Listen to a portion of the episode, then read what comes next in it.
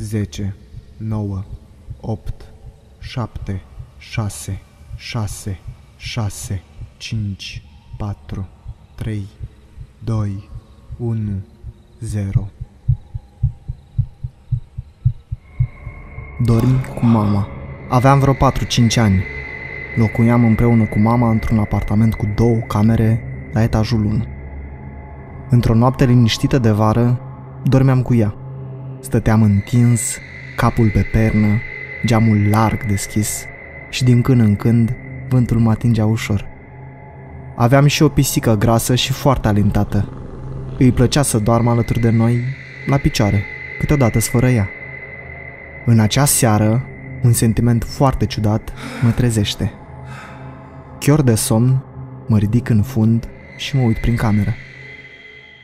Văd pisica cum stă în fața ușii, nu miaună, nu face nimic, stă și se uită pe hol în întuneric. Mă uit la mama mea, o ghiontesc ca să o trezesc, iar în cele câteva secunde cât timp i-a luat să se trezească și să mă întrebe ce s-a întâmplat, ne-am uitat spre ușă și am văzut un bărbat care ieșea din camera mea.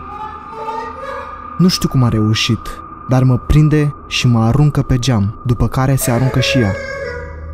Nu am pățit nimic grav, doar câteva zgârieturi, dar țipetele de ajutor a mamei au alertat toți vecinii care au sunat imediat la 112. Speriați și îngrijorați, stăteam în aceeași cameră în timp ce poliția căuta prin casă. Se uita la ușa de la intrare care era deschisă și s-au gândit că bărbatul a ieșit rapid după cele întâmplate.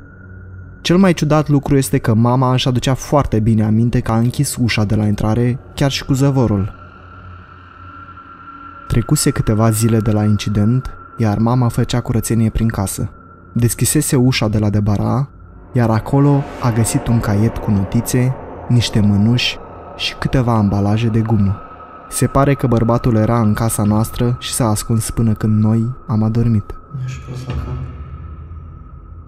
Puls 0